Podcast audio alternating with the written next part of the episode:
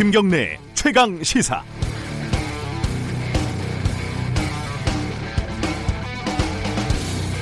접는 스마트폰 삼성 갤럭시 폴드가 제품 결함 문제가 불거져서 출시가 연기가 됐죠. 이 사건을 보도한 일부 언론들의 일련의 기사를 쭉 보면은 일정한 패턴이 읽힙니다. 제일 먼저 1단계 사건 발생 초기 버전 기사 제목들입니다. 출시도 안 됐는데 미 스크린 결함 때리기, 단순한 해프닝, 디스플레이 부품 억지로 파손, 원색적 비난 영상 논란, 조롱 지나치다. 그러니까 미국 리뷰어들이 억지를 쓰고 있다는 삼성 측의 입장을 고스란히 반영하는 겁니다. 그리고 2단계 논란에도 삼성이 출시를 강행을 할 것 같자 장단을 맞춰줍니다. 미 흠집 잡기에도 출시 예정대로 갤럭시 폴드 논란 1위 사업자의 숙명, 갤럭시 폴드 논란 견제받는 것 삼성 이겨내야 제목들입니다 이게. 사안이 점점 심각해지니까 결국 삼성이 출시 연기를 결정을 합니다. 아, 마지막 3단계입니다. 놀랍게도 이번에도 또 언론의 칭송이 잇따릅니다. 전진을 위한 후퇴, 삼성 품질 개선 총력, 돌다리도 두드리는 삼성, 갤로트 7 교훈 있었다. 삼성 발빠른 대응, 갤럭시 폴드의 좌절은 기회. 그러니까 밥 먹어도 잘했다. 밥 굶어도 잘했다. 입안에 혀, 응원단이 따로 없습니다. 기업의 입장은 대변을 하지만 정작 더 많은 독자들, 소비자의 시선은 사라졌습니다. 이 언론들이 왜 이러는지는 뭐 다 아실 겁니다. 이번 제목 백일장에 제 맘대로 장원을 뽑자면 이겁니다. 더 튼튼해져 돌아올게요. 삼성전자 갤럭시 폴드 출시 연기. 다만 균형 잡힌 시각으로 제대로 보도한 언론들도 꽤 있으니까요. 너무 실망하지 마시기 바랍니다. 4월 24일 수요일 김경래 최강 시사 시작합니다.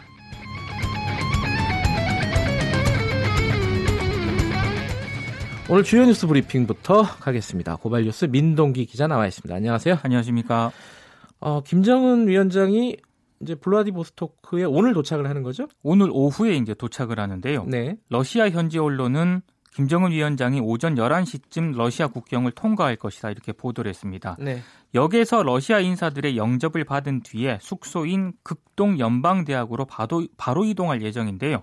저녁에는 러시아 측과 만찬을 함께 할 것으로 보입니다. 그리고 내일 푸틴 러시아 대통령과 정상회담을 가질 예정인데 정상회담이 끝난 뒤에도 하루나 이틀 정도 더 머물면서 별도 일정을 소화할 수도 있다 이런 전망이 나오고 있고요. 네. 어, 북한과 러시아 정상회담은 2011년 김정일 국방위원장이 메드베데프 당시 대통령과 만난 이래 8년 만입니다. 음, 이 러시아와 한반도와의 관계는 3부에서 좀 깊이 있게 들여다보도록 하겠습니다. 네. 어제 국회에서 큰일이 벌어졌습니다. 그렇습니다. 자유한국당을 제외한 여야 사당이 각각 의원총회를 열고요. 선거제 개혁 법안 패스트 트랙을 추인을 했습니다. 뭐 더불어민주당, 민주평화당, 정의당은 일사천리로 패스트 트랙을 추인을 한 반면에 바른미래당은 4시간 가까운 격론과 표결 끝에 가까스로 추인안을 가결을 시켰습니다. 네. 찬성 12, 반대 11, 한 표 차로 통과가 됐습니다. 네. 이제 공은 국회 사법개혁특별위원회와 정치개혁특별위원회로 넘어간 그런 상황인데요. 네. 아, 두 위원회에서 관련 법안들의 패스트 트랙 지정을 관철을 하려면 재적위원 5분의 3 이상의 동의가 있어야 합니다. 두 위원회 모두 정원이 18명이기 때문에 11명의 찬성이 필요한 그런 상황입니다. 바른미래당이 어떤 선택을 할지가 결정적인 변수가 될 것으로 보이는데요. 특히 사개특위 같은 경우에는 패스트 트랙의 반대 입장이었던 바른정당계의 오신환, 권은희 의원 가운데 한 명만 반대를 해도 패스트 트랙 지정이 어렵게 됩니다. 네. 그런데 오신환 의원이 오늘 페이스북에 반대표를 던지겠다 이런 입장을 밝혀서 아 썼어요? 저 못 봤네요. 아하. 오늘 오전에 썼습니다. 그래서 아하. 굉장히 예, 좀 상황이 좀 유동적인데요. 그래요? 예. 끝까지 모르겠네요, 이거. 그렇습니다. 예. 그리고 정개특위 같은 경우에는 바른미래당 소속 의원들은 어, 패스트트랙의 찬성 입장인 국민의당 출신 김성식, 김동철 의원이기 때문에 무난한 지정이 예상이 되고 있습니다. 이 패스트 트랙이 어, 정개특위는 통과가 되고 어, 사개특위는 통과가 안 되면 이거 어떻게 되는 거죠, 이게? 굉장히 복잡한 지금 변수가 되는 거죠 지금. 예, 마지막까지 바른미래당이 캐스팅 보트를 쥐게 되는군요. 그렇습니다.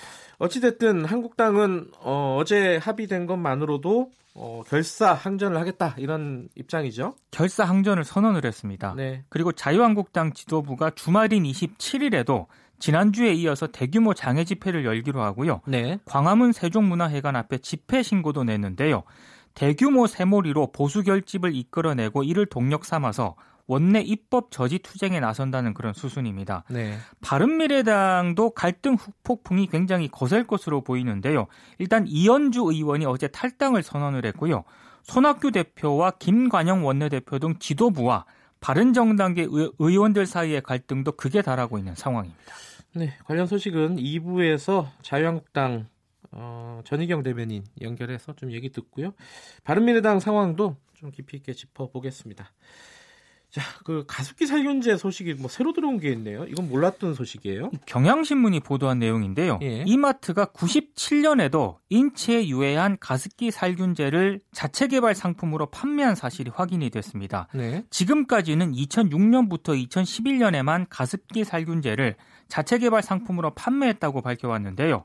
문제의 상품은 E 플러스 가습기 플러스라는 그런 상품입니다. 네. 흡입 독성이 있는 물질인 CMIT, MIT가 들어 있는데 예. 제조원은 필러 물산이고요. 판매원은 신세계 이마트로 표기가 되어 있습니다.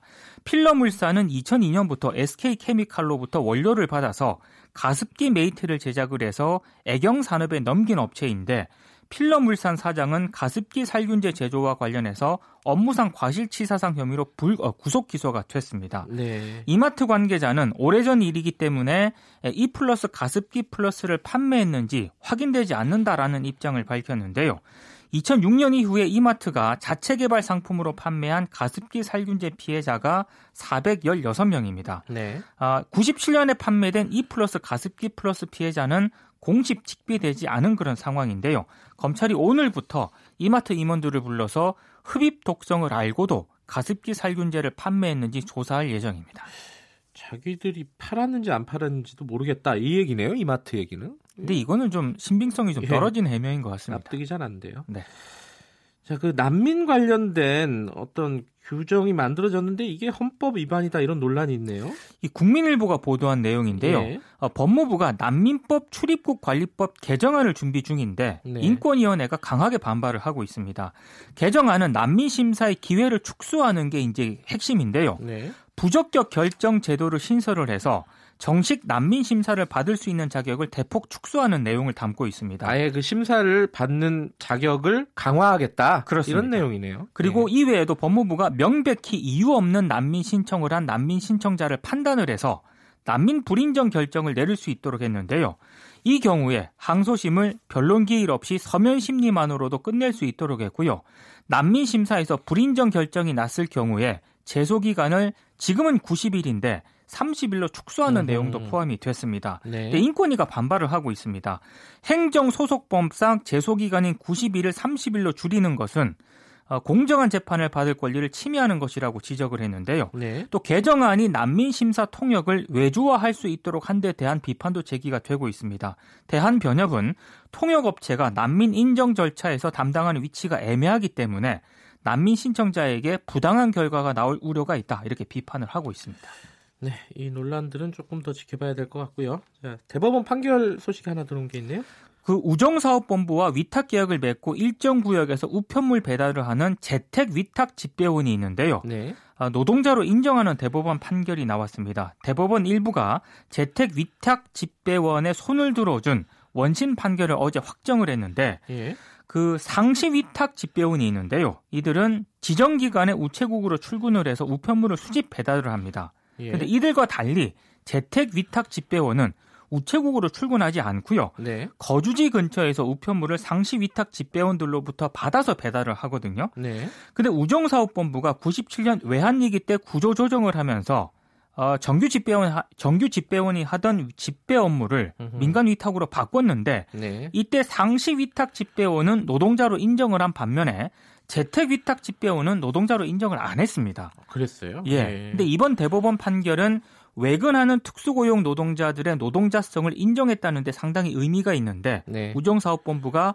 대법원 판결을 존중을 한다면서 조속한 시일 내에 노동자 전환을 추진하겠다라고 입장을 밝혔습니다. 예, 이 노동자성을 인정을 받게 되면 근로기준법 조항을 받게 되고요. 그렇습니다. 그러니까 권리를 보호받게 되는 건데 대법원에서 이런 판결을 내렸군요.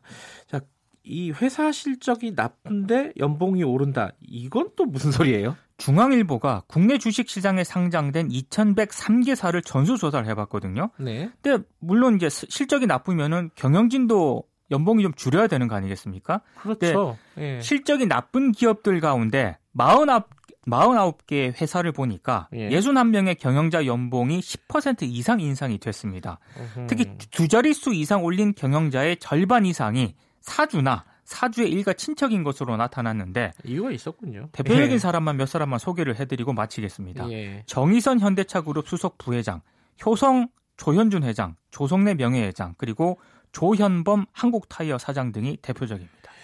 이 사람들은 뭐 연봉이 천만 원, 이천만 원 오르는 게 아니죠. 보통은 오르면은 한 10억씩 오르죠. 수십억 됩니다. 예. 네.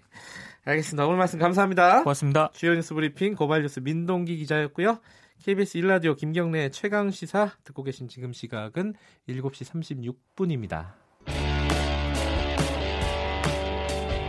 김경래의 최강 시사는 여러분의 참여를 기다립니다.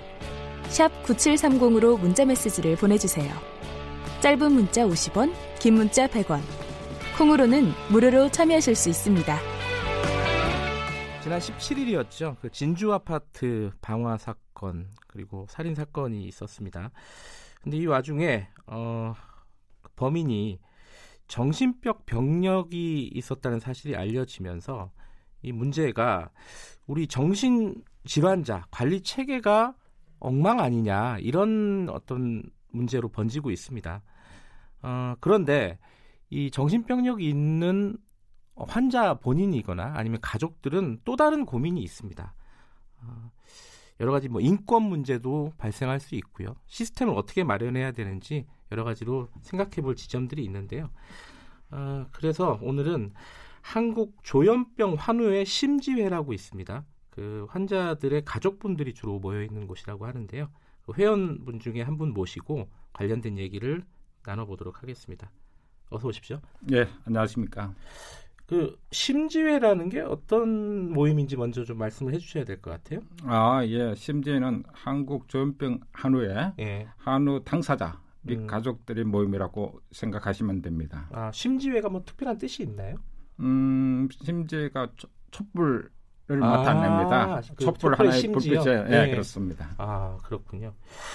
아드님이 어 조현병 치료를 받았던 경력이 있다고 들었어요. 예, 그렇습니다. 근데 지금은 뭐 정상적으로 뭐 사회생활을 하고 있다고 하죠? 예, 그렇습니다. 어, 뭐 어떻게? 현대 의학이 많이 발전하여 예. 조현병도 치료를 잘하면 대학 생활뿐만 아니라 정상인과 같이 상해생활도 잘 할 수 있다고 생각합니다. 예. 잘 드러나지 않고 있지만 재활에 성공하여 사회생활을 훌륭하게 잘 하고 있는 당사자들이 많습니다. 근데 치료는 계속 받고 있는 거죠? 예, 그렇습니다. 아, 그러면 치료를 한 몇 년 정도 받았, 받으셨나요? 어, 7년 정도 받는데요. 예. 치료라는 것이 뭐 거창한 것이 아니고 네. 단순히 약만 보용하면 되는 겁니다. 아, 그렇군요. 예. 그래도 어쨌든 어, 가족분들은 마음 고생이 굉장히 심하셨겠어요. 예, 그렇죠. 어, 이게 쉬운 과정이 아니었겠습니다. 7년이. 예, 처음에는 절망과 좌절을 많이 했습니다. 네. 그러나 희망을 버리지 않고 꾸준히 치료하니까 조금씩 회복되어 검정고시와 수능을 통해 올해 서울에 있는 4년제 대학교에 다니고 있습니다. 네. 그 과정은 쉽지 않았지만 회복 중인 우리 아들을 통해서 많은 가족들에게 희망을 보여주고 싶습니다. 그 요번에 진주에서 벌어진 사건을 뉴스로 보시고 굉장히 많이 놀라셨을 것 같아요. 마야 네. 그렇습니다. 선생님도 마찬가지고 예, 그. 회원분들도 그러셨을 것 같은데 어, 이번 사건에 대해서 회원분들은 보통 뭐라고 말씀을 하시던가요? 예, 회원분들은 이와 같은 사건 발생한 것에 대해 무척 안타깝게 생각하고 있습니다. 네. 또한 정신질환에 대한 사회적 편견이 심화되는 것에 대해 많은 우려를 하고 있습니다. 회원분들은 제대로 치료받았으면 네. 이런 일이 절대 발생하지 않을 것이라고 말하고 있습니다. 이것은 한 개인이 책임이 아니라 국가 시스템의 부재라고 생각합니다. 국가가 방치하여 일이, 일이 발생하였다고 말하고 싶습니다. 이러한 불행한 사건의 재발 방지를 위해서는 정부가 많은 노력과 관심을 가져야 한다고 생각합니다. 그 조현병이 뭐 보통 일반적으로는 뭐 정신 분열증 뭐 네. 이렇게 많이 부르기도 하는데 이 조현병을 앓고 있는 분들이 우리나라에 한 어느 정도로 봅니까? 아, 예. 학계 출연에 의하면 조현병 유병률은 전체 인구의 한 1% 정도 된다고 합니다. 아, 1%요. 예, 네. 이에 따르면 우리나라의 조현병을 앓고 있는 분은 약 50만 명 정도로 추정됩니다. 근데 이게 사실은 어 조현병 환자들의 범죄율이 네. 굉장히 낮다고 하더라고요. 그렇습니다. 네. 일반 범죄율이 한 50% 정도 음. 밖에 되지 않고 있습니다. 예. 그러니까 하지만 이제 이 범죄가 예측 불가능하고 예. 예, 발생을 하면은 이런 참극이 벌어질 수 있는 가능성 때문에 사람들이 좀 뭐랄까요 두려워하고 이런 것 같아요. 네, 그런 점은 충분히 이해합니다. 예. 근데 요번에 이제 진주 아파트 어 피의자의 그 가족들의 말을 좀 들어보면요. 예. 입원을 시키고 싶었다고 해요. 예, 예. 근데 이제 본인이 거부하고 음. 뭐 이래서 입원이 안 됐다고 하는데 지금 현재는 그 본인이 거부할 경우에는 입원 절차가 아예 불가능한 거예요. 어떻습니까? 아, 예. 환자 인권을 강조하는 방향으로 2016년도에 정신건강복지법이 개정되었습니다. 네.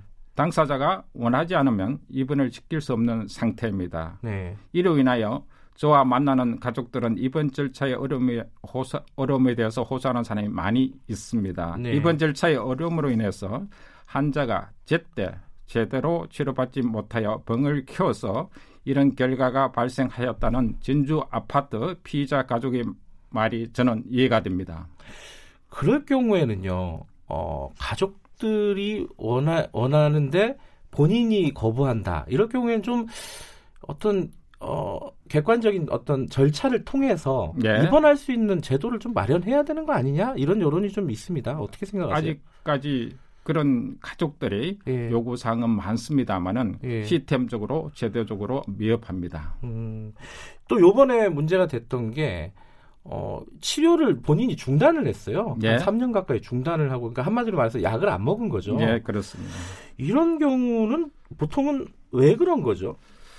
어, 이 병의 특징 중 하나가 환자의 병식이 없다는 겁니다. 아, 이게 병이라는 의식 예, 자체가 없다는 그렇습니다. 거죠, 인식이. 맞습니다. 병식이란 내가 아프다는 사실을 인정하는 것인데 예. 예. 다른 병은 많이 아플 경우 환자 본인 스스로 좋은 병원에서 치료받기를 원합니다. 고통스러우니까요. 그렇죠. 네. 그러나 조현병 환자는 치료가 필요한 중증 환자일수록 병원에 입원하지 않으려고 합니다. 음흠. 또한 사회적 편견 등으로 인해서 지속적으로 치료받거나 본인이 치료받고 있다는 사실이 알려지는 걸 꺼려하는 경우가 많습니다. 이 환자들이요. 예, 어, 뭐 병식이 없는 건 알겠는데 입원 같은 것들을 꺼리는 이유가 있을 것 같아요. 예, 뭐 병원 생활이 좀 뭐랄까요? 어, 이 고통스럽다거나 음, 아니면은 병원 생활이 굉장히 열악하다거나 예. 뭐 이런 부분이 좀 있나요? 어, 저희 아들 경우를 보도록 하겠습니다. 저희 네. 아들은 대학병원에 입원하여 치료를 받았는데 아, 예. 입원실에 부모가 자유롭게 들어갈 수 있었고 환자들도 병원 생활에 큰 불편함이 없었다고 생각합니다. 네. 물론 종합병원에 입원실이 없어서 개인병원에 잠시 입원한 적도 있습니다. 네. 개인병원은 부모가 병실에 들어갈 수 없었고 환경도 종합병원에 비해 환자에게 불편할 수 있을 거라고 생각합니다. 네.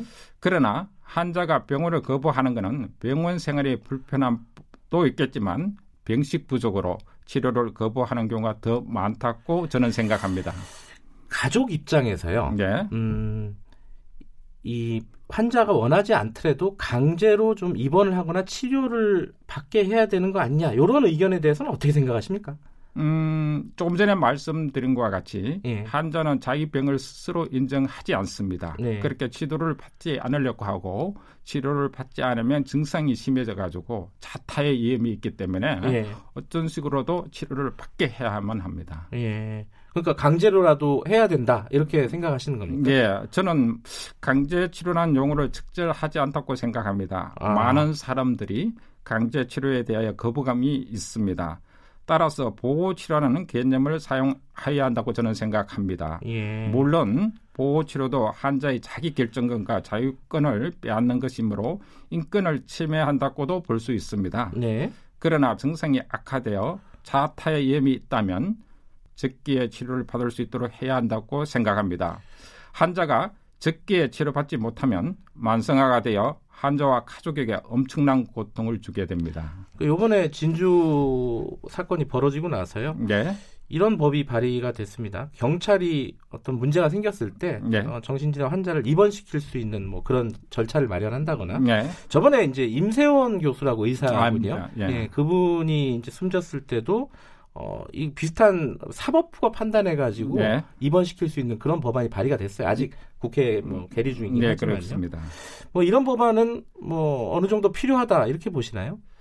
어, 한자의 인권을 구속하는데 신중해야 한다고 저도 생각합니다. 신중해야 된다. 예. 그러나 자타의 위험이 있으나 치료를 거부하는 환자를 위해서는 국가의 공권력도 필요하다고 저는 생각합니다. 네. 그러나 공권력을 행사하더라도 미국과 같이 인권을 보호하기 위한 엄격한 절차를 만들어야 한다고 합니다. 이게 항상 딜레마인 것 같아요. 이 환자의 인권을 더 중요하게 생각할 것이냐, 네. 아니면은 어, 이 강제로라도 치료를 받게 해야 되는 것이냐, 요 부분이 좀 딜레마인데, 아, 이 균형을 찾는 게 쉽지가 않을 것 같아요. 이 정신과 치료라는 게 보통 우리가 편견으로 생각할 때 이렇게 어디 병원에 이렇게 가둬놓고 뭐 이렇게 하는 것들을 많이 뭐 영화나 드라마나 이런 데서 많이 보잖아요. 근데 실제 치료는 그렇게 진행이 되는 건 아니죠. 아닙니다. 어떤 게 그, 주로 치료죠? 어, 급성기 때만 네. 어, 이게 좀 보호병동에 예. 잠시 뭐 1개월, 2개월 정도 예. 필요하고 급성기가 지나면 약만 복용하면 정상이 예. 못지않게 생활을 아주 잘 할 수 있습니다. 근데 우리나라 같은 경우에는요, 이런 어떤 입원 치료나 이런 비- 기간이 굉장히 길다면서요, OECD에 비해서요. 예, 그 말씀하신 것 같이 우리나라의 환자 평균 입원 기간이 221로 OECD 국가 평균 입원 기간 대비 한 4배 정도 네 됩니다. 배나 돼요? 예, 네. 그렇습니다. 이러한 OECD 통계 자료는 우리나라 정신 건강 정책이 잘못되어 있는 것을 보여준다고 생각합니다. 물론 정신과 치료는 약물 치료가 매우 중요합니다. 네, 그러나 약물 치료만은 한계가 있다고 생각합니다. 네, 환자 가족의 입장에서 볼 때 무엇보다도 중요한 것은 재활 치료와 환자들이 사이에 잘 적응할 수 있도록 하는 여러 가지 시스템과 제도입니다. 네. 그러나 장애인 복지법 제 15조에 의하면 정신장애인은 이러한 시스템과 제도에서 제어되어 있습니다. 아하. 국가와 사이의 관심이 더 필요하다고 생각합니다. 그러니까 장애인으로서의 어떤 어, 보호라든가 예. 어떤 그런 것들을 받지 못하고 있다. 정신적인 장애인들은 예. 이런 말씀이시군요. 예, 기자님께서 조금 예. 전에 말씀하신 것과 같이 정신질환자는 예. 격리 보호 해야 된다는 그런 생각이 많지 재활과 사회에 잘 적응할 수 있도록 아하. 해야 된다는 그런 개념이 조금 부족한 것입니다. 예. 이런 부분에 대해서는 정책 당국자가 사고의 전환을 필요하다고 생각합니다. 그러니까 다른 어떤 신체적인 장애와 비슷한 어떤 취급을 받아야 된다 이렇게 생각을 하시는 거군요. 많은 가족들이 당사자들이 그렇게 음. 생각하고 있습니다. 이 정신 질환을 알았던 가족이 있는 어, 분으로서 어떤 사회적인 편견이나 이런 부분에 대해서 좀 하실 말씀이 있으실 것 같아요. 어떤 부분을 좀 말씀하고 수 있을까요? 사회적 편견이 심하죠. 예. 사실 일반인들도 많은 여러 가지 살인 사건이나 사고가 많이 일어나고 있습니다. 네, 그런 거에 대해서는 별로 비중을 깨달지 않습니다만은 네, 조현병 환자가 물론 그 중에서도 문제 있는 환자가 있을 수 있겠죠. 네. 그래서 그 한 명이 사고 사건이 일어난 것을 전체로 확대해서 생각하는 것은 어, 문제가 있다고 생각합니다. 음, 요번 사건이 어떤 사회적인 논의로 발전이 됐으면 좋겠다 이런 바람이 있으면 마지막으로 한 말씀 해주시죠. 어, 이 사건으로 인해 가지고 네. 우리 조현병 당사자나 네, 가족들이 전부 다 범죄하시 되는 것은 바람직하지 않다고 생각이 되고 네, 어, 우리가 환자 가족 입장에 봤을 때는 재활과 여러 가지 어, 사회에 잘 적응할 수 있는 시스템만 있으면 네. 얼마든지 훌륭한 정상인 사회인이 될 수 있다고 생각합니다. 네, 환자의 인권도 중요하고 뭐 어떤 사회적인 관리도 중요하고 이 부분에 대해서 균형을 좀 잘 맞춰야 될 것 같습니다. 오늘 말씀 감사합니다. 예, 감사합니다. 한국 조현병 환우회 심지회 회원 한 분과 말씀 나눠봤습니다.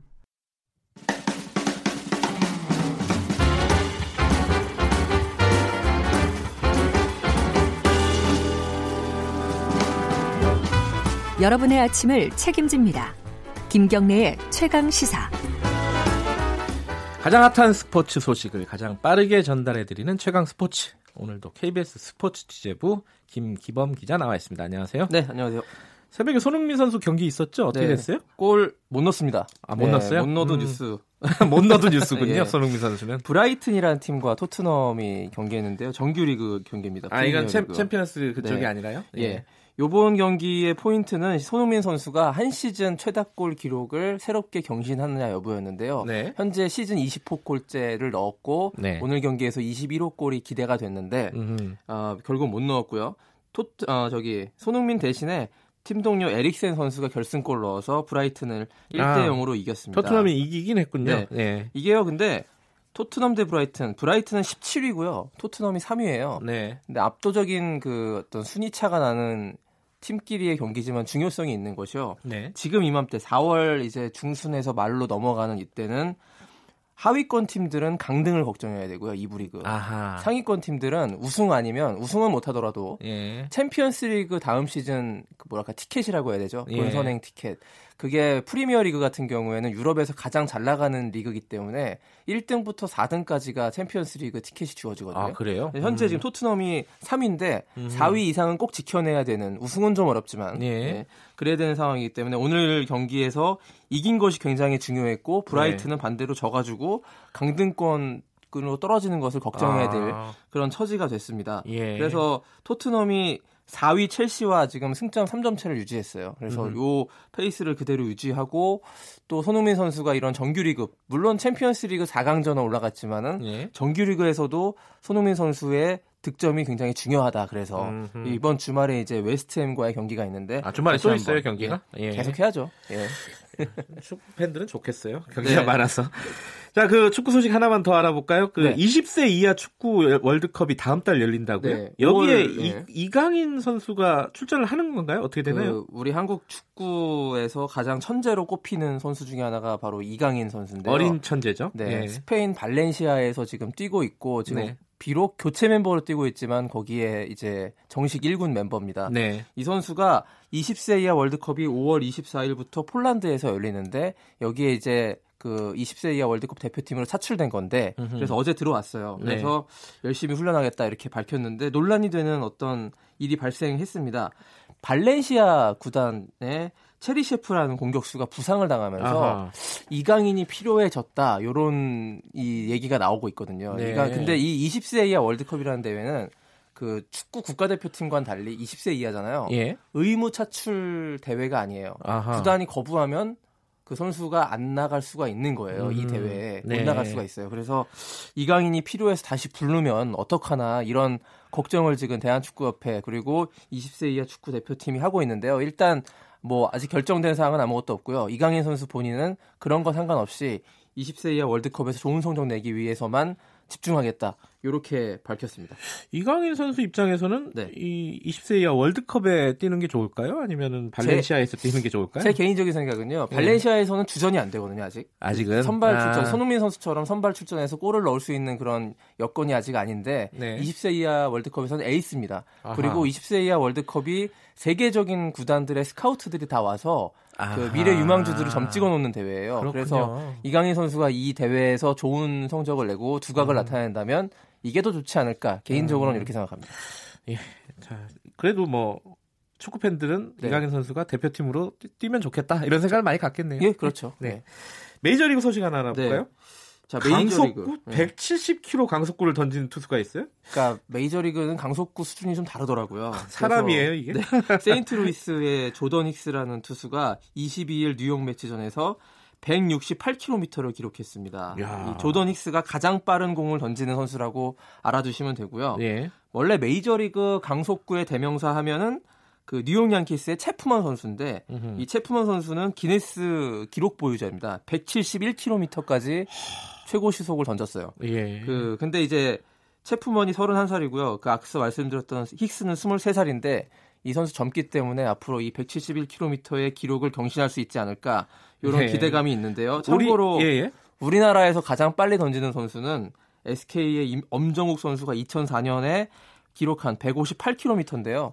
메이저리그와는 좀 역시 구속차가 많이 있군요. 그래도 어마어마한데요. 158km. 아유, 그럼요. 저희 눈 깜짝할 사이에 눈 깜빡할 사이에 들어오죠. 근데 이게 어 158km로 계속 던진다는 뜻은 아니고 평균은 아니고 최고 네. 시속이었습니다. 그렇군요.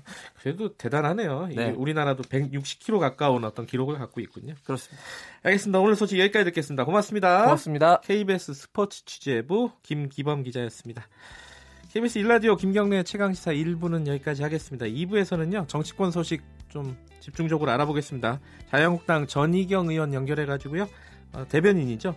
지금 어, 뭐랄까요 결사항전 모드로 들어갔죠. 어, 자유한국당 입장 좀 자세히 들어보겠습니다. 혹시 질문 있으면은 어, 문자로 보내주시면 제가 대신 여쭤보도록 하겠습니다. 그리고 바른미래당 내홍 사태도 어떻게 진행이 될지 짚어보겠습니다. 김경래 최강 시사 뉴스 잠깐 들으시고 8시 5분에 돌아오겠습니다.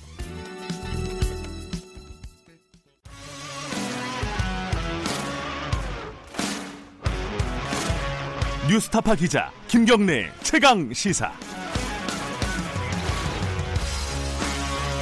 김경래 최강 시사 2부 시작하겠습니다. 2부에서는요 말씀드린 대로 정치권 소식 좀 여러 가지로 짚어보겠습니다. 먼저 자유한국당 연결해 보죠. 어, 어제 한국당 제외한 여야 사당이 어, 의원총회를 열고 패스트트랙 합의안 어, 추인을 했습니다. 어, 바른미래당도 뭐 가까스로지만은 결국 추인이 됐고요. 이제 뭐 남은 절차들은 정개특위, 사개, 사개특위에서 각각 진행이 되는데 자유한국당은 어제 어, 국회에서 밤샘 농성을 했습니다. 어, 이번 주말에도 장외 집회를 한다고 하고요. 결사, 항전, 총력 저지 이런 말들이 나오고 있습니다. 자유, 자유한국당 입장 먼저 알아보겠습니다. 전희경 의원님 안녕하세요. 네, 안녕하세요. 어, 어제 대부분 의원님들이 그 국회에서 밤을 새셨죠? 네, 그렇습니다. 어, 지금 어, 지금은 일어나셨을 시간이네요. 그죠?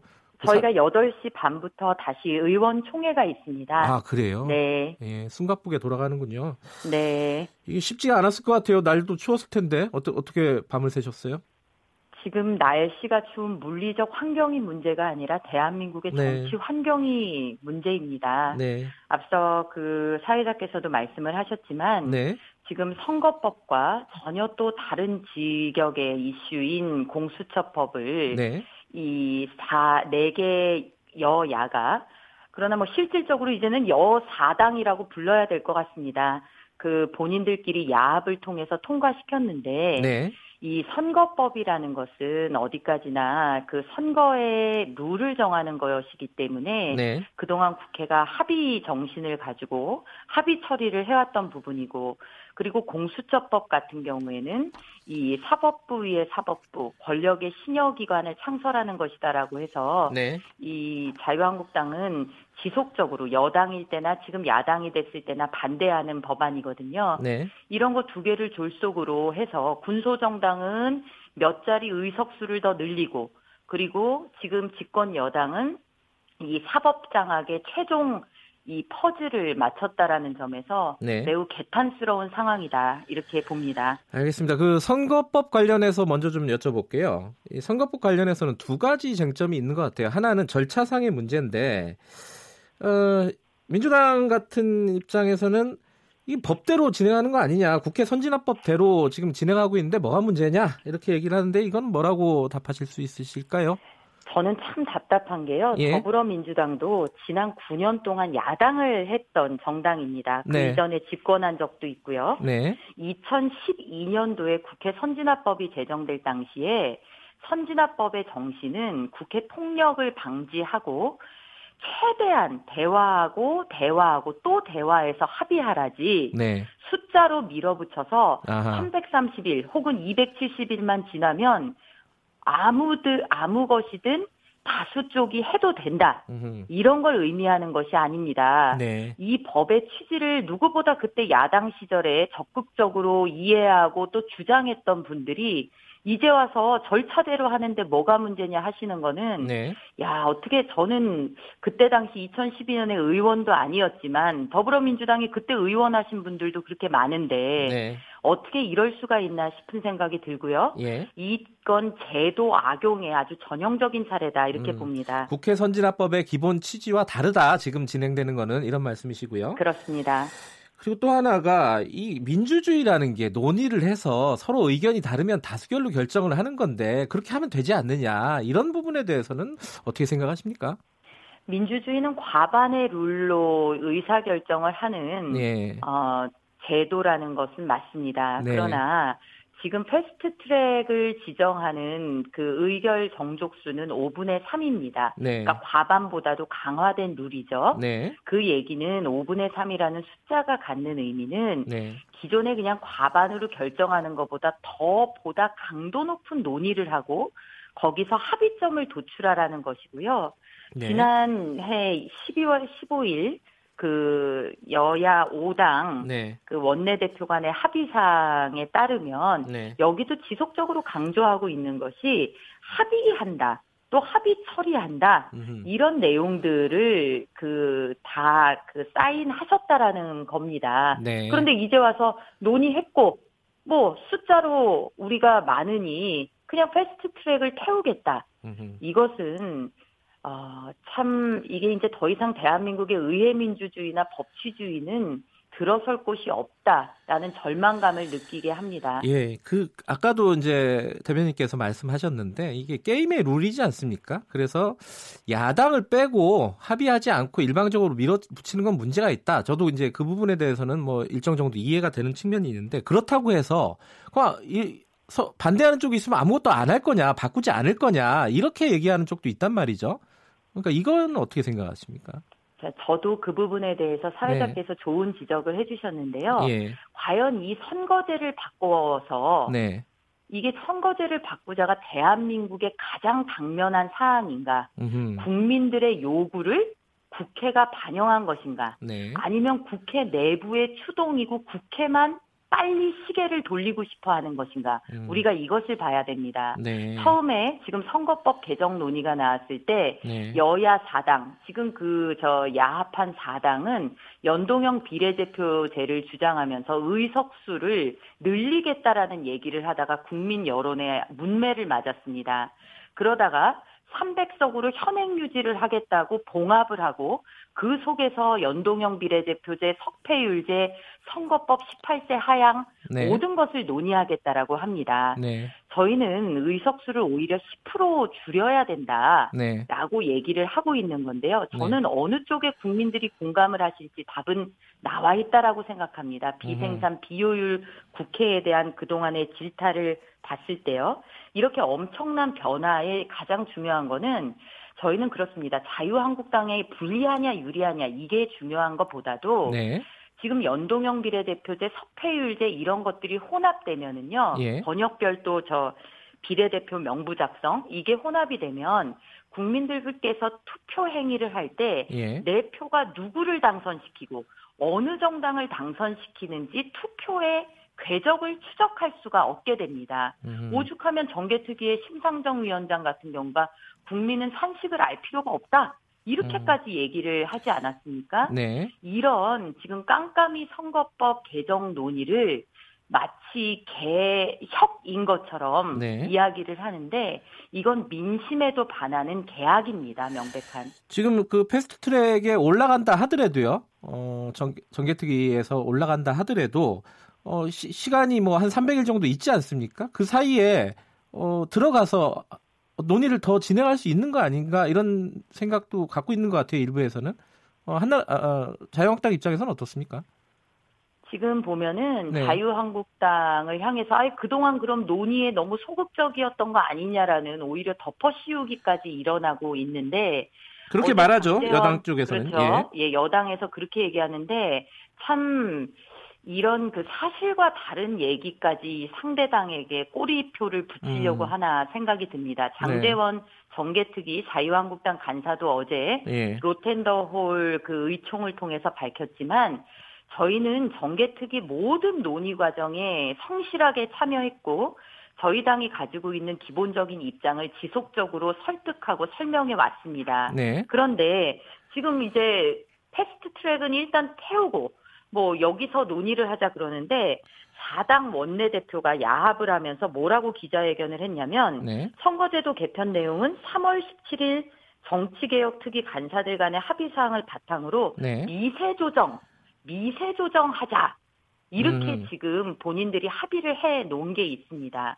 이래 놓고 자유한국당도 들어와서 얘기하면 될 거 아니냐라는 것은 예. 그야말로 겉포장지까지 이제 그럴싸하게 뿌려놓고 네. 의회의 그 한 당 제1 야당을 고립시켜 보겠다라는 여론전까지 펼치고 있는 형국이다 아. 이렇게 보입니다. 그 협상에 들어가봤자 의미 없다 이런 말씀이시네요. 일단은 그죠? 미세 조정만 예. 하기로 이미 4당이 논의했는데 어떤 변화를 저희가 가져올 수 있겠습니까? 어, 지금 이제 철야 농성을 시작을 했고 이게 25일까지 계속되는 거죠?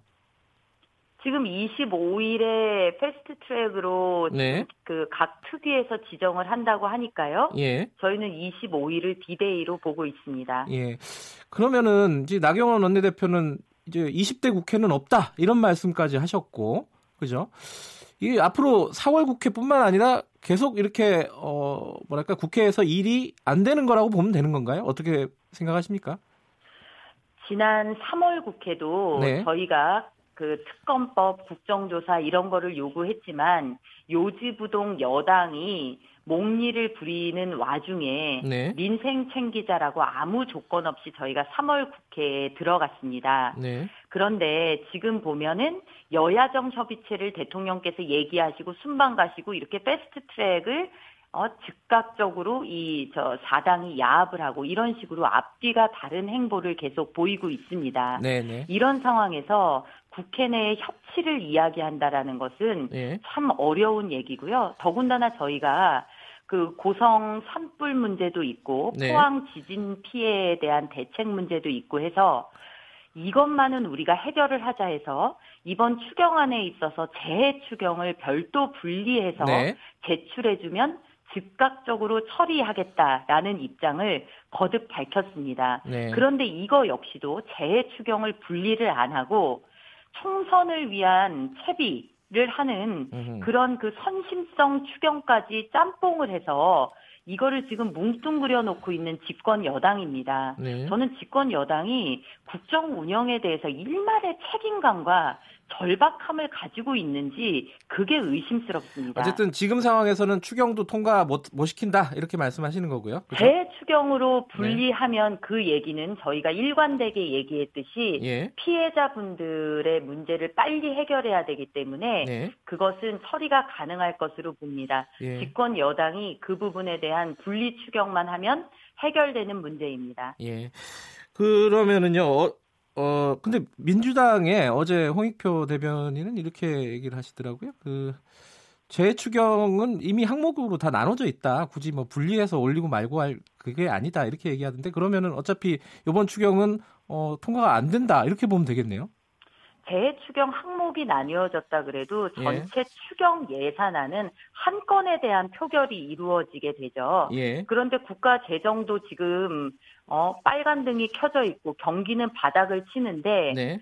지금 전혀 필요가 없거나 이미 허공에 흩날린 그런 방식의 추경을 또 하자 그러는 것은 그거야말로 국민에 대해서 할 도리가 아니라고 생각하고 예. 급한 재추경부터 할 수 있는 그 길을 여당이 가자 이렇게 저희는 그 설득을 했는데 그거조차도 지금 안 하고 있는 여당이라는 말씀을 다시 한번. 드립니다. 자유한국당이 어제 의원총회에서 이제 그 격한 발언들이 굉장히 많이 나왔습니다. 어, 뭐 윤한용 의원 같은 경우는 뒤에서 칼로 찌르는 그런 형태다 이렇게 얘기를 했고 이제 자유한국당의 입장을 알겠는데 이 정용기 정책위원장 말이 좀 논란이 되고 있어요.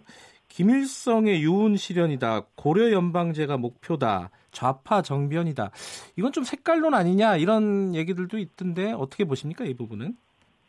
지금 선거법 개정에 따르면요. 네, 군소정당 난립이라는 건 필연적인 결과고요. 네, 지금까지 국회 내에서 야당이라는 이름을 붙이고 어떻게 그 집권 여당과만 짬짬이를 해왔는지 보면 이거는 좌파 연립 정부 내지는 좌파 장기 집권을 위한 네. 포석이다라는 평가를 하는 음, 것입니다. 네. 정용기 의장의 발언 역시 예. 그 맥락에서 이루어진 것으로 저는 파악을 하고 있고요. 예. 그리고 무엇보다 지금 선거법 개정 을 하게 되면 네. 자유한국당은 개헌 저지선도 이 지키지 못하는 그야말로 총선 해보나 마나의 한 상황에 빠질 수가 있습니다. 음. 그러면 대한민국을 걱정하는 상당수의 국민이 우려하시듯이 네. 이게 자유민주주의 시장 경제의 대한민국 헌법 근간이 되는 이 헌법 가치들이 바뀌는 거 아니냐? 네. 사회주의 헌법 탄생하는 것이 아니냐? 예. 이런 우려가 있는 것도 사실입니다. 네. 그 부분에 대한 지적을 한 것입니다. 저 공수처법은 내용은 좀 건너뛰고요. 어, 사개특위에서 바른미래당 오신환 의원하고 권은희 의원이 지금 캐스팅 보트를 쥐고 있지 않습니까?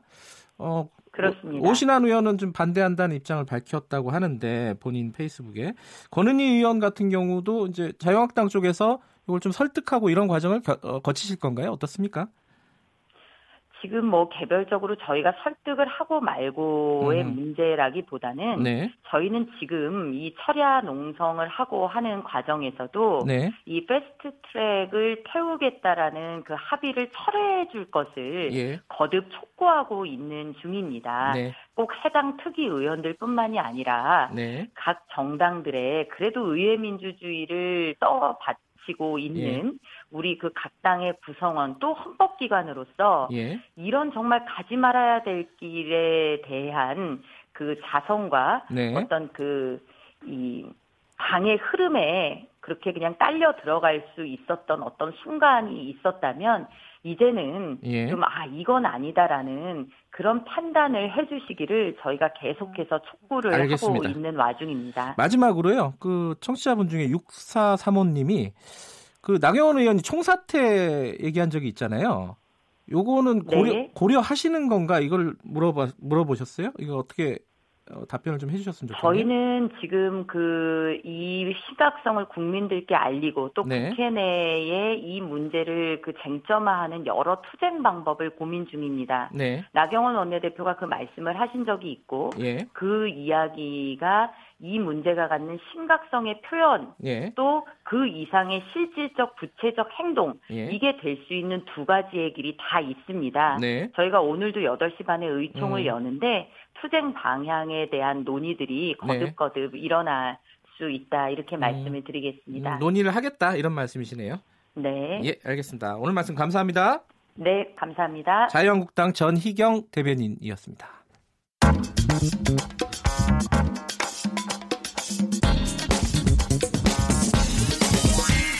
뉴스의 재발견. 예, 뉴스의 재발견 의제와 전략그룹 더모아의 윤태곤 정치분석실장 나와 있습니다. 안녕하세요. 네, 안녕하세요. 어, 좀 전에 전희경 자유한국당 대변인 연결했었는데 예. 들으셨죠? 예, 들었습니다. 국회가 지금 어, 여러 가지로 뭐 심란합니다. 예, 제가 그래서 뭐 바른 미래당 이야기를 좀 해보려고 아, 하는데. 오늘은요? 예. 근데 이제 그 앞서가지고 방금 이제 김경래 앵커가 살짝 이야기했지만 오신환 의원이 되게 예. 관심사였지 않습니까? 그렇죠. 예. 지금 이제 사개 특위의 바른미래당 의원이 오신환 권은희 의원, 정계 특위에는 김성식 김동철 의원이에요. 김성식 김동철 의원 같은 경우에 원래 애초에 이 사람들의 이제 소신이 이제 선거법 개정해야 된다는 네. 쪽이기 때문에 뭐 그렇게 갈 정개특위는 보이는데 문제 없이 넘어간다. 예. 사개 특위에서 오신환 권은희 의원 중에 한 명이라도 반대표를 던지면은 패스트트랙을 못 하게 돼 있는 시스템이거든요. 네. 근데 어저께 이제 바른미래당 의총에서 어, 추인을 한 게 12대 11. 네. 이고 그리고 이게 당론으로 정해진 건 아니고 추인이 됐다는 좀 애매한 과정이었어요. 그렇더라고요. 예. 뭔가 싶어요, 사실. 그래서 뭐 하태경 의원 같은 경우에는 아예 오신한 반대표 던질 거다. 그리고 김관영 원내대표 같은 경우에는 아니다. 책임 있게 행동할 것이다라고 하면서 근데 양쪽에서 막 이렇게 하다가 사보임은 없다. 사보임이라는 것은 말하자면 반대할 것 같으면 빼고 예. 찬성할 사람을 끼워 넣는 식인데 음. 그건 없다는 까지 정리가 됐습니다. 네. 그래서 전부 다 촉각이 오신한 의원한테 집중이 됐었어요. 일단 먼저요. 예. 네. 근데 이분이 한 2시간 전에 2시간 전이면은 새벽이지 않습니까? 페이스북에다가 예, 네. 아마 뭐 밤새 고민을 하다가 출근 전에 예. 올린 것 같은데 글을 올렸어요. 뭐라고 올렸어요? 뭐 제목은 이제 소신을 지키겠습니다로 시작이 되는데 네. 핵심은 반대표를 던지겠다는 거예요. 아하. 예. 뭐 이런 것입니다. 표결까지 가는 진통을 겪었지만 결국 당론을 정하지는 못하였고 그 대신 음. 합의안을 추인하자는 당의 입장을 도출하였습니다. 예. 그러나 12대 11이라는 표결 결과가 말해주듯 합의안 추인 의견은 온전한 당의 입장이라기보다는 절반의 입장이 되었다. 예. 각설하고 저는 당의 분열을 막고 제 소신을 지키기 위해 사개특위 위원으로서 여야 사당이 합의한 공수처 설치안에 신속 처리한 건 지정안에 반대표를 반대하겠다. 예. 예. 잠깐만요. 그러면요. 어, 이 공수처법은 패스트 트랙에 올라가지 못하게 되는 거잖아요. 그렇죠. 그러면은 선거법하고 이게 연동이 되는 겁니까? 안 되는 겁니까? 이거 어떻게 되는 거예요?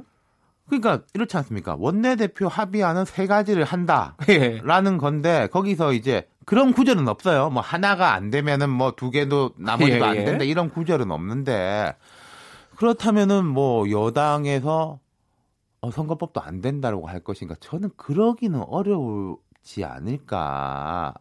아, 근데 왜냐면은 어, 이게 네. 이제 이 딱 떨어지게 100% 그런 건 아니지만은 이 선거법 같은 경우는 이제 좀 군소 정당한테 좀 유리하다 그렇죠. 이게 있고 공수처법은 지금 집권 여당의 굉장히 큰 성과잖아요. 예. 그러니까 애초에 패스트 트랙에 원래는 당청이 청와대하고 여당이 한 13개 정도 태우자고 하다가 예. 줄이고 줄이고 줄여 가지고 선거법 플러스 2 예. 가된 거거든요. 근데 지금 그 플러스 2에서 모르겠습니다. 이게 그러면 오신환 의원이 그 부분에 대해서 말이 없는데 검경 수사권 조정안에 대해 가지고도 뭐 올리느냐 마느냐에 대해 예. 말이 없는데 사실 그건 조금 핵심이 아니라고 볼 수가 있는데 예.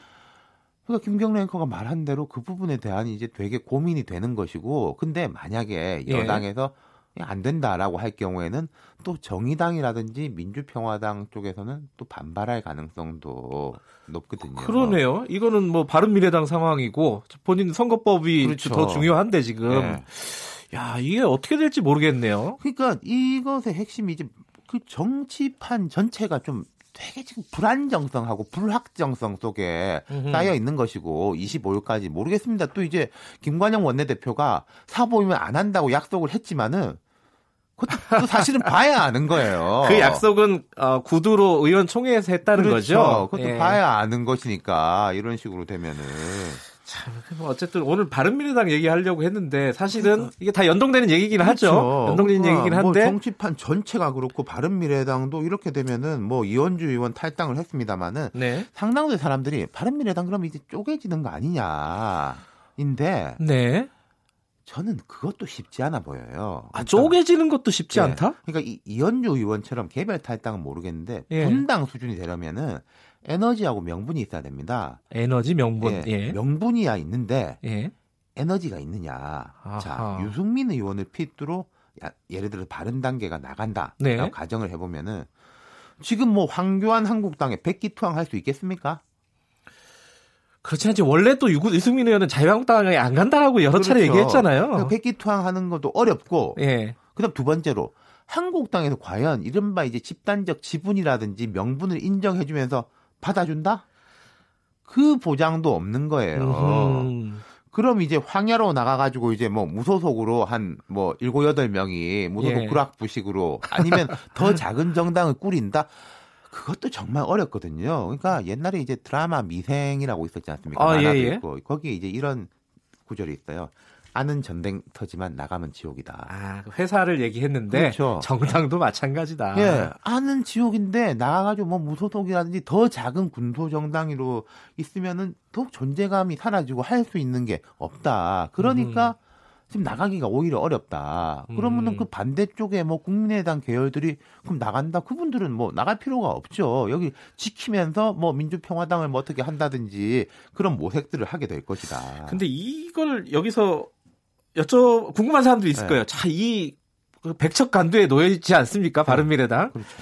안철수 의원은 도대체 뭐 어디서 뭐 하고 있나? 안철수 뭐 유럽에 있죠. 유럽에 유럽에 뭐 있다. 엊그제 이제 그런 이야기 나지 않습니까? 이태규 의원을 통해 가지고 메시지를 전달했다. 예. 뭐 이제 이태규 의원하고 의논해 달라. 잘 의논해서 정하시라. 그리고 통합 정신은 훼손해서는 안 된다. 뭐 네. 이런 식의 이야기를 했다는데 지금 또 이른바 안철수 걔하고 손학규 대표 쪽하고 생각이 또 100% 일치하는 것 같지도 않아요. 그래요. 그러니까 안철수 전 대표가 유럽에서 뭐 생각이 뭔지는 모르겠는데 할 수 있는 일이 마땅치 않고 그리고 지금 들어온다 한들 뭘 정리하기도 어려울 거다. 그래서 안철수 전 대표 같은 경우에는 이 알겠습니다. 상황이 좀 정리된 이후에 들어올 것 같아요.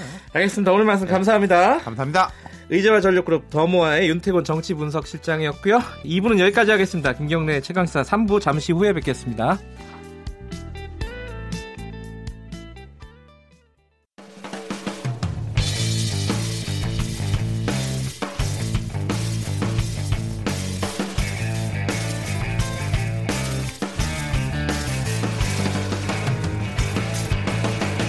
김경래의 최강 시사.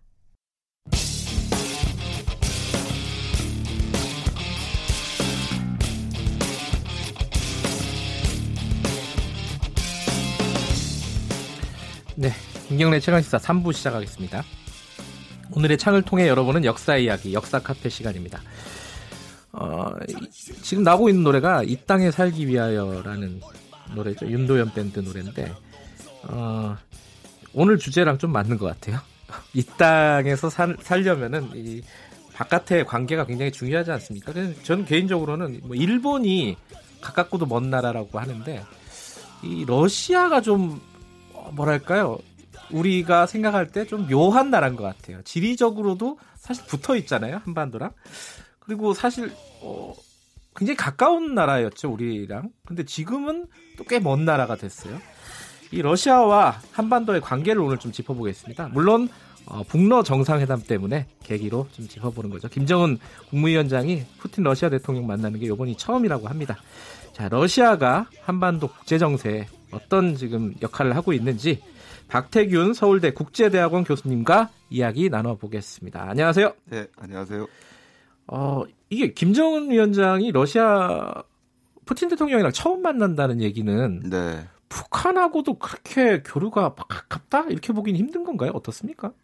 뭐 그렇죠. 아무래도 뭐 그 관계라는 게 중국 북한 관계보다는 좀 떨어져 있죠. 이 러시아란 나라가 유라시아라고 해서 유럽 아시아에 걸쳐 있긴 하지만 네. 중심은 무게 중심은 유럽에 두고 있기 때문에 아 유럽이다. 네, 아무래도 이제 아시아보다는 이제 유럽 쪽을 중심으로 해서 좀 음흠. 풀어가는 건데 사실 뭐 1, 2부에서도 계속 좀 정치 얘기 나오고 했는데 정치 얘기가 어지럽습니다. 네, 근데 이 굉장히 지금 중요한 문제거든요. 아 이제 한반도 문제에서요. 그럼요. 예. 왜냐하면 북한의 입장에서는 이제 제일 중요한 게 트럼프 대통령과의 뭐 회담에서도 쭉 나타났지만 정권 안보 문제인데 네. 지금 보이는 것은 어쨌든 겉으로 보이는 거는 김정은 정부는 경제 성장이라는 걸 통해서 정권 안보를 챙기겠다. 네. 그러니까 그 전에 있었던 이 성군주의에 의해서 뭐 군사적 힘에 의해서 정권 안보를 지키겠다는 거에서 경제 성장으로 넘어갔단 말이에요. 네. 근데 이 정권 안보라는 최종적인 목적을 놓고 본다면 미국과의 협상을 통해서 경제 성장과 정권 안보를 동시에 챙기겠다라는 거에서 이제 러시아가 들어오게 되면은 예전에 우리 냉전 때 있었던 북방 삼각대 남각 남방 삼각의 관계가 형성이 되게 돼요. 음흠. 그럼 이제 북중러의 관계가 형성이 되는 거고 네. 이쪽으로는 남한하고 일본하고 미국의 관계가 형성이 네. 되게 됩니다.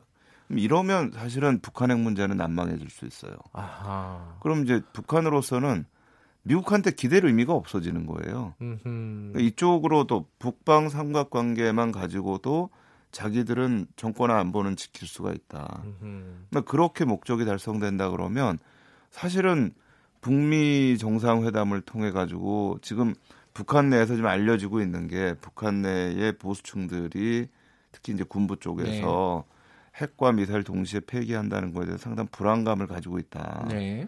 근데 그러면 내부적인 불안감을 해소하면서 정권 안보를 같이 가져간다라고 할 때는 김정은 입장에서는 사실은 미국과의 관계를 가져가는 것보다 중국 러시아의 관계를 강화해 나가는 게 더 편한 입장이 될 수가 있거든요. 네. 그러니까 한편으로는 우리가 지금 뉴스에서 굉장히 좀 안이하게 바라보고 있는 거는 러시아와의 관계를 통해서 미국과 관계를 좀 더 풀어가겠다. 예. 이 레버러지로 쓰겠다. 뭐 그저는 그것도 가능한 얘기지만 다른 한편으로 미국과 관계가 계속 안 풀리면 어떻게 할 거냐. 음흠. 이러면 이제 제가 보기에는 북핵 문제 해결은 난망해질 수 있다. 이건 저는 남북 관계 연동될 수 있다라고 봐요. 예. 그러니까 지금 러시아와 북한이 정상회담을 지금 이 시기에 갖는 것은 네. 지금 한반도 정세에서 굉장히 중요한 국면이다. 아, 저는 굉장히 예. 중요하다라고 봅니다. 이게 지금 저희가 네. 집안 싸움 할 상황이 아니고요. 사실은 지금 어떻게 돌아가는가에 대해서 굉장히 좀 면밀히 좀 지켜보고 예. 또 지켜볼 뿐만 아니라 외교력을 지금 발휘해야 될 때인 것 같아요. 음흠. 근데 그러면 이제 그동안 우리가 했던 외교, 외교력들이 네. 요번에 이제 어떤 방식으로 드러날 건가도 한번 봐야 되고 네. 이게 제대로 안 드러날 경우에는 그럼 지금까지 했던 우리 외교 활동의 문제는 뭐였는지 예. 또 한번 심각하게 고려해봐야 될 때이기도 하다라고 생각합니다. 알겠습니다. 어, 일단은 좀 전사를 좀 챙겨서 봐야 될 것 같아요. 이 제가 아까 말씀드렸는데 저도 네. 러시아가 이제 한반도하고 관계가 있다는 건 언뜻 뭐 고등학교 때 뭐 국사 시간에 네. 구한말에 네. 러시아가 이게 한반도하고 굉장히 이렇게 교류도 했고 우리 내정 간섭도 많이 했고 그렇죠. 뭐 그런 관계가 언뜻 기억이 나요. 네. 이게 어떤 어떤 관계였는지 구한말에는 네. 그거 먼저 좀 간단하게 좀 짚어 주시죠. 그러니까 러시아 같은 경우에는 이제 그 19세기 중반이 지나면서 네. 유럽 쪽으로의 진출이 막히니까 음흠. 이제 이쪽으로 동방 쪽으로의 진출로 이제 방향을 틀었던 거죠. 네. 그래서 이제 이쪽으로 진출을 하면서 특히 이제 러시아가 가장 중요하게 저희 교과서에 항상 나오는 게 부동항 얘기가 항상 아, 나오잖아요. 예, 예. 그러니까, 얼지 않는 항구. 그렇죠. 예. 그러니까 지금이야 뭐 공군이라는 게 굉장히 중요하지만 예. 그 당시엔 비행기가 없으니까 해군이 너무나 중요하기 때문에 네. 겨울에도 움직일 수 있는 그런 항구가 필요한 게 러시아였고 네. 이제 그걸 찾으려고 했던 게 사실 지금 여순입니다. 음흠. 리순이라고 저희가 안중근 의사 얘기할 때 이제 네. 많이 나오는 그 리순이고 현재 이제 따렌 지역인데요. 예. 근데 이 지역에 대해서 러시아는 굉장히 중요한 이해관계를 가지고 들어왔고 네. 이게 이제 뭐 중국과는 베이징 조약이 있었고 음흠. 나중에는 이제 뭐이 삼국 간섭이라고 해가지고 청일 전쟁 이후에 이 일본 쪽에서 청일 전쟁 승리를 하고 나서 요동반도를 가져가려고 하니까 러시아가 이제 유럽 나라들하고 삼국 간섭을 하고 들어오거든요. 그러니까 이제 일본은 그걸로부터 자기들이 엄청난 치욕을 당했다. 그러니까 예. 10년 동안 일을 가는 거예요. 음흠. 그래서 이제 10년이 지나서 1904년에 러일 전쟁을 하게 되고 음흠. 근데 거기에서 이제 러시아가 패하면서 이 리순 이 따렌 지역을 일본한테 넘겨주게 되고 러시아는 또 내부적으로 러일 전쟁에 패배하면서 1차 혁명이 일어나요. 아하, 그때가 1차 혁명 그렇죠. 시기였군요. 그러니까 예. 1905년에 1차 혁명이 일어나는 거고요. 이제 예. 17년에 2차 혁명이 일어나는 건데 그러니까 그러면서 이제 이 동아시아 지역의 여러 가지 이제 이해관계를 1905년 이후엔 포기하게 되는 건데 음, 사실 이때 저는 굉장히 좀 주목하는 게 네. 일본과 러시아가 협약을 하려고 했었어요. 19세기 말에. 네. 그래서 39도선을 중심으로 한반도를 분할을 하자. 음, 그러니까 러시아는 자기들의 관심은 자기들 국경과 맞닿아 있는 만주 지역이기 때문에 네. 한반도 북부에 대한 이해관계는 일본보다 좀 떨어진다라는 거죠. 음, 그러니까 39도선으로 나눠서 그 북쪽은 러시아 쪽이 음흠. 그 남쪽은 일본 쪽이 주도권을 갖는 방안까지도 이제 얘기를 하게 됩니다. 근데 이제 예. 이게 이제 제대로 합의가 안 되면서 결국 러일 전쟁까지 이르게 되는 거죠. 러일 전쟁에서 패배하고 네. 혁명이 일어나고 막 이러면서 네. 이제 동아시아에 대한 관심이 러시아 쪽의 입장에서 보면은 많이 줄었다. 그렇죠. 근데 이제 그 이후에 네. 어, 또 본격적으로 러시아가 우리 역사에 등장하게 된 거는 사실 어, 해방 이후 아니겠습니까? 해방 이후죠. 근데 예. 이제 그 전에도 예.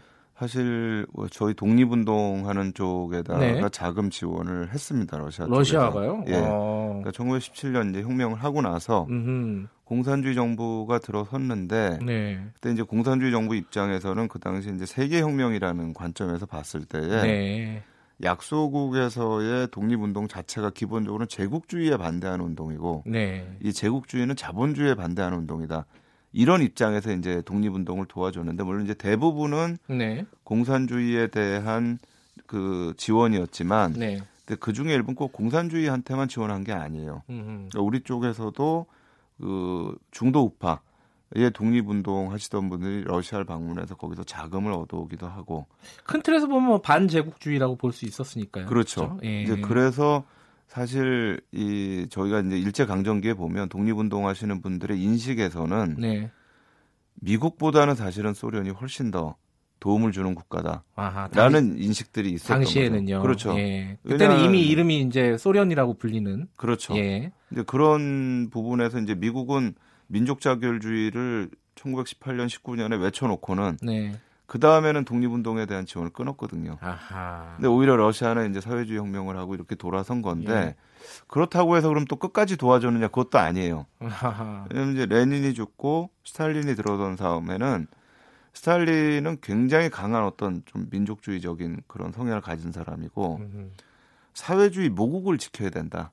그러니까 세계 혁명보다는 예. 소련을 먼저 지켜야 된다. 그러니까 이런 관점에서 했던 게 일본과 불가침 조약을 맺고 네. 그러면서 동쪽에 신경을 쓰지 않고 오히려 이제 서쪽에 독일과의 전쟁에 더 신경을 쓰는. 근데 이 과정 때문에 또 한국의 독립운동가들이 소련에 대해서 또 많은 실망을 하게 되는 거죠. 그렇군요. 네.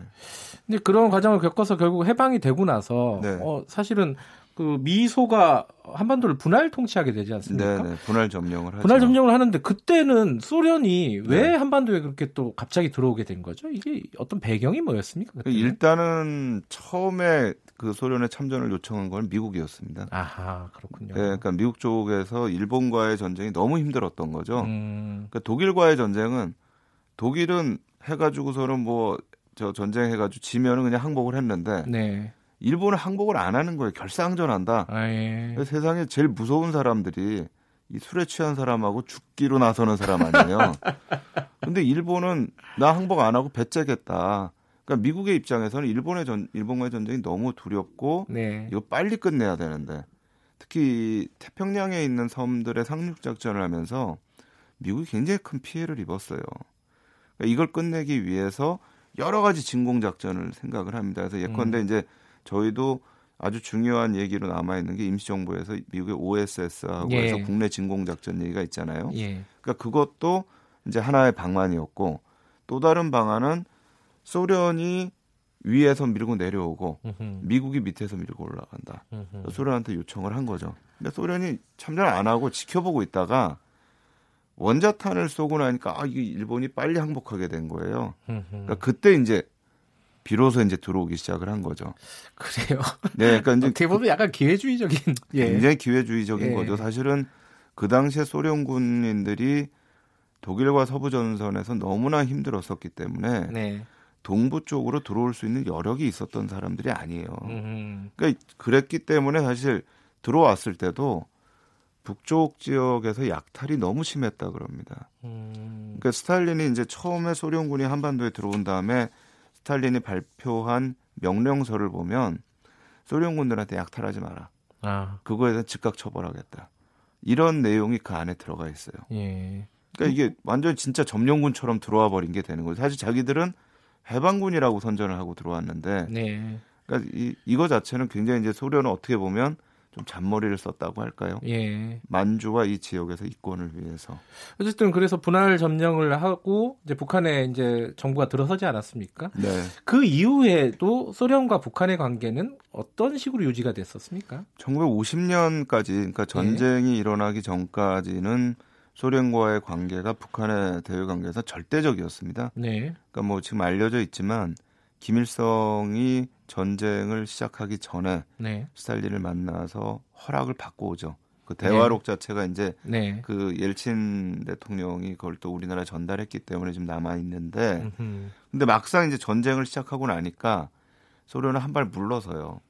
그러니까 그게 사실은 북한 정부로서는 굉장히 이 하여튼 좀 사무치는 게 됐었던 것 같아요. 아하. 그러니까 오히려 전쟁 끝나고 나서는 소련과의 관계는 멀어지기 시작합니다. 그래요. 그리고 이제 또 소련이 그 당시에 이제 스탈린이 죽고 나서 후르시초프가 들어와서 스탈린 격하 운동을 해요. 그러니까 음. 우상화 안 된다. 근데 이게 중국의 마오쩌둥이나 북한의 김일성 입장에서는 자기들의 정권 강화에 반대되는 일들이거든요. 네. 또 전쟁 때는 하라고 해놓고 도와주지는 않고.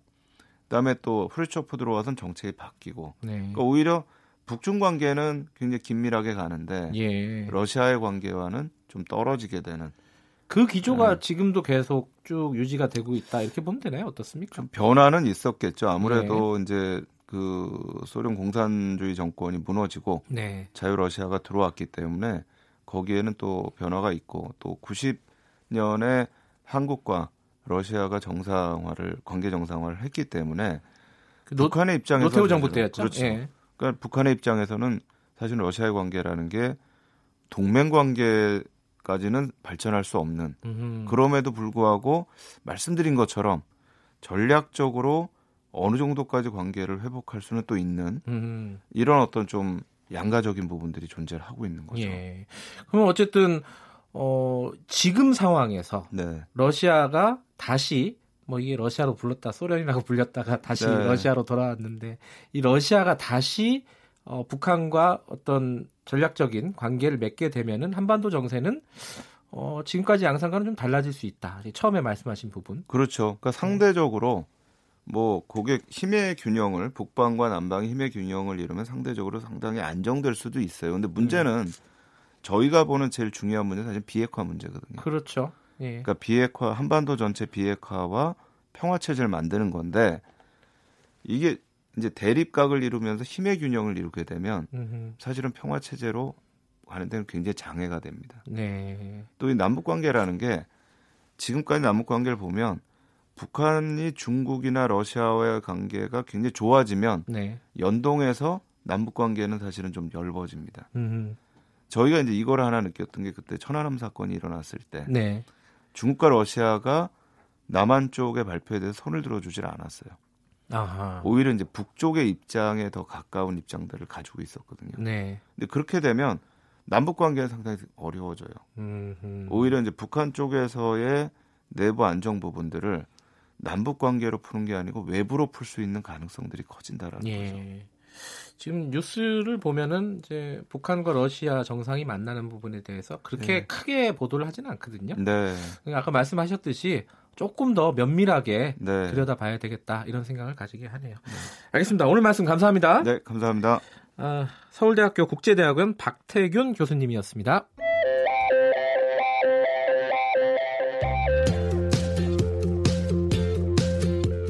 오늘 하루 이슈의 중심 김경래의 최강 시사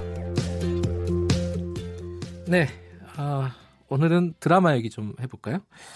최근에 닥터 프리즈너라는 드라마가 있습니다. 그 KBS에서 하는 건데 꽤 인기가 있다고 해요. 근데 이 여기서 좀 어, 이 드라마를 한번 다시 좀 들여다볼 필요가 있겠다라는 생각이 들어요. 이 작가님이 드라마 안 보는 남자분들도 챙겨보는 드라마다 이렇게 써놨는데 저는 어, 이 말에는 반대입니다. 제가 얼마나 드라마를 좋아하는데요.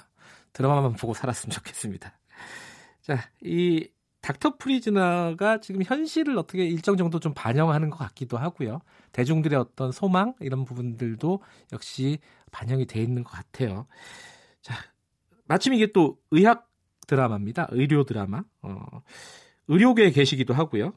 어, 영화 평론가이시기도 한 황진미 평론가 연결해 보겠습니다. 안녕하세요. 네, 안녕하세요. 아, 제 말이 맞나요? 그 의료계 의사시죠? 네, 지금도 병원에서 전화를 받고 있습니다. 아, 그렇습니까?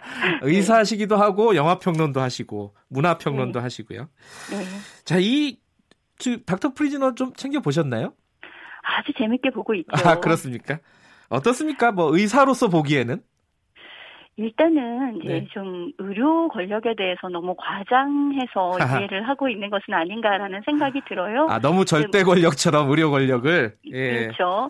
이제 뭐 물론 병원 안에서 뭐 병원장이 되기 위해 사투를 벌인다 이런 식의 의료 권력을 그렸던 그런 네. 드라마들은 많이 있었습니다. 근데 네. 제가 얘기하고 싶은 의료 권력은 그런 것보다도 훨씬 더 본질적인 문제인데요. 네. 이를테면 이제 정말 의사가 어, 어떤 것을 설계해서 어, 이 사람에게 병을 완전히 만들 수 있다. 그리고 음. 어, 그 사람의 계획하에서 회복이 되기도 하고 또 어떤 사람은 정말 회복이 안 되기도 하고 음. 그런 모든 것을 다 설계해서 아. 다 통제 가능하게 어, 이것을 이끌어갈 수가 있다라고 의료를 현대의학을 너무나 이제 과신하는 과대평가하는 예. 것은 아닌가라는 생각은 들었어요. 예. 그런 점이 약간은 이제 몰입을 방해하는 면은 있지만 네. 사실 이 드라마가 여러 가지 어떤 장르적인 측면이나 만듦새의 측면에 있어서 음. 너무나 뛰어나기 때문에 네. 그런 단점들을 이제 에, 그 조금 약하게 이제 느낄 수 있게 되는 것이죠. 그안 본 분들을 위해서 제가 잠깐 설명을 하면은 이 주인공이 교도소 네. 의료 과장이 돼가지고 네. 그형 집행 정지를 가지고 어 이 어떤 절대 악들 뭐 재벌이라든가 뭐 이런 사람들을 좌지우지하는 뭐 그런 드라마잖아요 이게. 그렇죠. 예. 사실 의료- 교도소 의료 과장이라는 것이 그렇게 인기 있는 의사들 사이에서 인기 있는 직종은 분명히 아니거든요. 그래요? 어, 그런데, 어, 여기에서 보면은 사실 이제 교도소라는 곳이, 어, 우리가 그동안은 별로 관심을 갖지 않았던 곳이죠. 근데 네. 항상 재벌이든 어떤 유력한 정치인이든 다 교도소 문지방을 밟는단 말입니다. 이제 음. 포토라인에 쓰기도 하고, 그렇죠. 어, 교도소에 들어가고. 그런데 들어갈 때는 아주 요란하게 들어가는데, 나올 때는 휠체어를 타고 스르륵 나오더라. 라는 것을 예. 뉴스에서 많이 보았다는 그렇죠. 것이죠. 예. 그렇게 생각한다면 그 저 사람들을 저 쟁쟁한 사람들을 내보낼 수 있는 권력을 가진 사람은 누구일까? 아하. 그러니까 집어넣을 수 있는 권력은 뭐 검사나 판사나 이런 네. 거에 대해서는 잘 알고 있는데 저 사람이 나오게끔 하는 그런 권력을 가진 사람은 누구일까?라는 음. 것을 차관해 보면 예. 아 그런 것이 이제 교도소 의료 과장일 수 있겠구나. 음. 어, 라는 거에 생각이 미치게 되고 예. 그렇다면 그 사람이 어떤 의료 어, 자신이 알고 있는 의학적 지식을 이용해서 네. 어, 얼마든지 이제 뭐 병도 만 들고 해서. 어, 그 기준에 부합하는 어, 증상들을 만들어내면은 그것이 가능할 수도 있겠구나. 아. 어, 라는 생각을 할 수 있는 것이죠. 예. 그러니까 재벌들이나 이런 사람들이 쉽게 감옥에서 형 집행정지를 받고 나오는 걸 보면서 사람들이 생상 상상했을 법한 어, 그렇죠. 그런 일들을 이제 드라마로 만들었기 때문에 사람들이 이제 관심을 갖고 많이 본다 이런 뜻도 되겠네요. 네. 그 최근에 근데 우연찮게 박근혜 전 대통령의 형 집행정지 얘기가 화제가 돼가지고 네. 저는 이렇게 오버랩이 되더라고요. 당연히 그렇습니다. 네. 이 드라마가 지금 거의 시청률 15%에 어, 예. 육박하고 있는데요. 그래서 많은 사람들이 형 집행 정지가 무엇인지에 대해서도 거의 학습이 되어 있다시피 한데 예. 마침 이때에 또 이제 에, 형 집행정지를 신청을 하셨고 예. 그렇다면 이제 거기서 이야기하는 디스크, 이제 허리 통증 같은 것이 형 집행정지의 사유가 되는가? 어, 또는 어, 이, 이 사람은 그 안에 있을 적에 의료사동에서 어떤 식의 에, 어떤 그 의료적인 처치를 받고 있었을까? 네. 어, 라는 것을 드라마를 열심히 본 사람들은 상상을 하게 되는 것이죠. 예. 특별사동은 어떻고 의료사동은 어떻고 하는 것을 예. 그 이전에는 잘 알지 못했지만 드라마를 보면서 이제 많이 알게 되었기 때문에 네. 어, 과연 그 요건이 될까? 어, 음. 또는 요건이 된다고 하면 어떤 인위적인 조치가 혹시 있지는 않았을까? 네. 라는 것을 생각하게 되는 것이죠. 아, 이게 저도 언뜻 그 생각이 나네. 예전에 하나 김승현 회장이 감옥에 있다가 형 집행정지 받고 이제 병원으로 입원을 할 때 네. 그렇게 많이 먹었대요. 몸도 안 좋은데. 그러니까 몸을 몸을 더 안 좋게 일부러 먹- 많이 먹었는지 모르겠지만은 네, 그 네. 이번에 이제 그 닥터 프리즌에 나오는 그런 설정이랑 되게 비슷하더라고요. 그런 것들이 많이 있습니다. 뭐 네. CJ 뭐 예전에 이제 뭐 어, 의장 같은 경우에도 아하. 굉장히 안 좋은 상태, 누가 봐도 너무나 건강이 안 좋아 보이는 상태로 나왔는데 네. 그 이후에는 사회생활을 잘하고 있다라든가 예. 하는 것들을 많이 보았거든요. 네. 예, 그리고 그 유력한 정치인들 같은 경우에 이제 우리가 다 뇌리에서 잊혀졌지만 상당히 많은 사람들이 어 뭐 병동에서 어느 정도 음. 어 형을 또 살고 어 그리고 형 집행정지로 나온 사람들도 굉장히 많고요. 네. 어, 실제로 그런 경우는 많습니다. 예.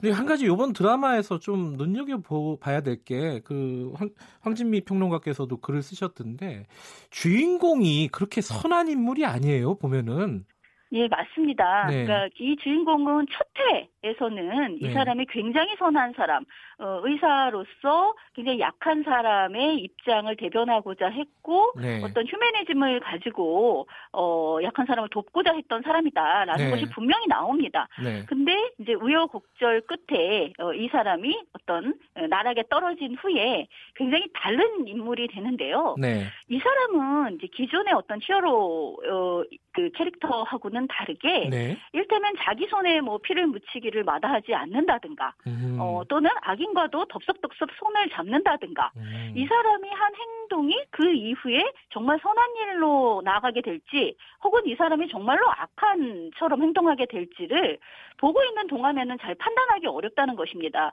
그게 음. 사후적으로 아 이 사람이 이러려고 그런 거였구나 음. 라는 것을 알게 되기 전까지는 이 사람의 행동이 선한 것인지 악한 것인지를 음. 시청자들이 판단하기 굉장히 어렵다는 것이고요. 네. 그리고 이제 이 사람에 대해서 이제 그 같이 나오는 어, 조연의 사람이 그렇게 얘기를 하죠. 너는 어, 악을 무찌르기 위해서 결국 악인과 똑같아졌다. 아, 예. 우리가 이제 그런 식의 이야기를 많이 하지 않습니까? 네. 악인과 싸우기 위해서 악인과 똑같아졌다. 예. 라는 얘기를 하는데 이 사람은 아주 당당하게 거기에 대해서 얘기를 해요. 그러는 너는 그래서 무엇을 했느냐? 어, 너는 선한 의지만을 가지고 있었을 뿐 아무런 실행력이 없지 않느냐? 네. 어, 실제로 그 주인 그 그렇게 말한 인물은 거기서 예. 굉장히 무력하게 그려지고 있습니다. 예. 근데 보면은 그 주인공이 정말 손에 피를 묻히는 것을 마다하지 않고 또 어떤 수단과 방법을. 가리지 않는 것 예. 어, 이런 그러면서도 굉장히 강력한 어떤 행동력을 갖고 있는 것 이런 것을 보면 예. 현재의 우리가 이제 어떤 뭐 적폐청산이라든가 뭐 정의의 문제라든가 이런 네. 것을 고민하는 사람들이 어 이런 것을 요청하고 아이고. 있는 것은 아닌가라는 생각이 드는 알겠습니다. 것이죠. 대중들의 어떤 소망들이 반영됐을 수 있다. 드라마 얘기를 가지고 뭐 3박 4일 정도 했으면 좋겠습니다. 오늘 말씀 여기까지 듣겠습니다. 고맙습니다. 네, 고맙습니다. 황진미 문화평론가였고요. 4월 24일 수요일 김경래 최강식사는 여기까지 하겠습니다. 저는 뉴스타파 기자 김경래였고요. 내일 아침 7시 25분 다시 돌아오겠습니다.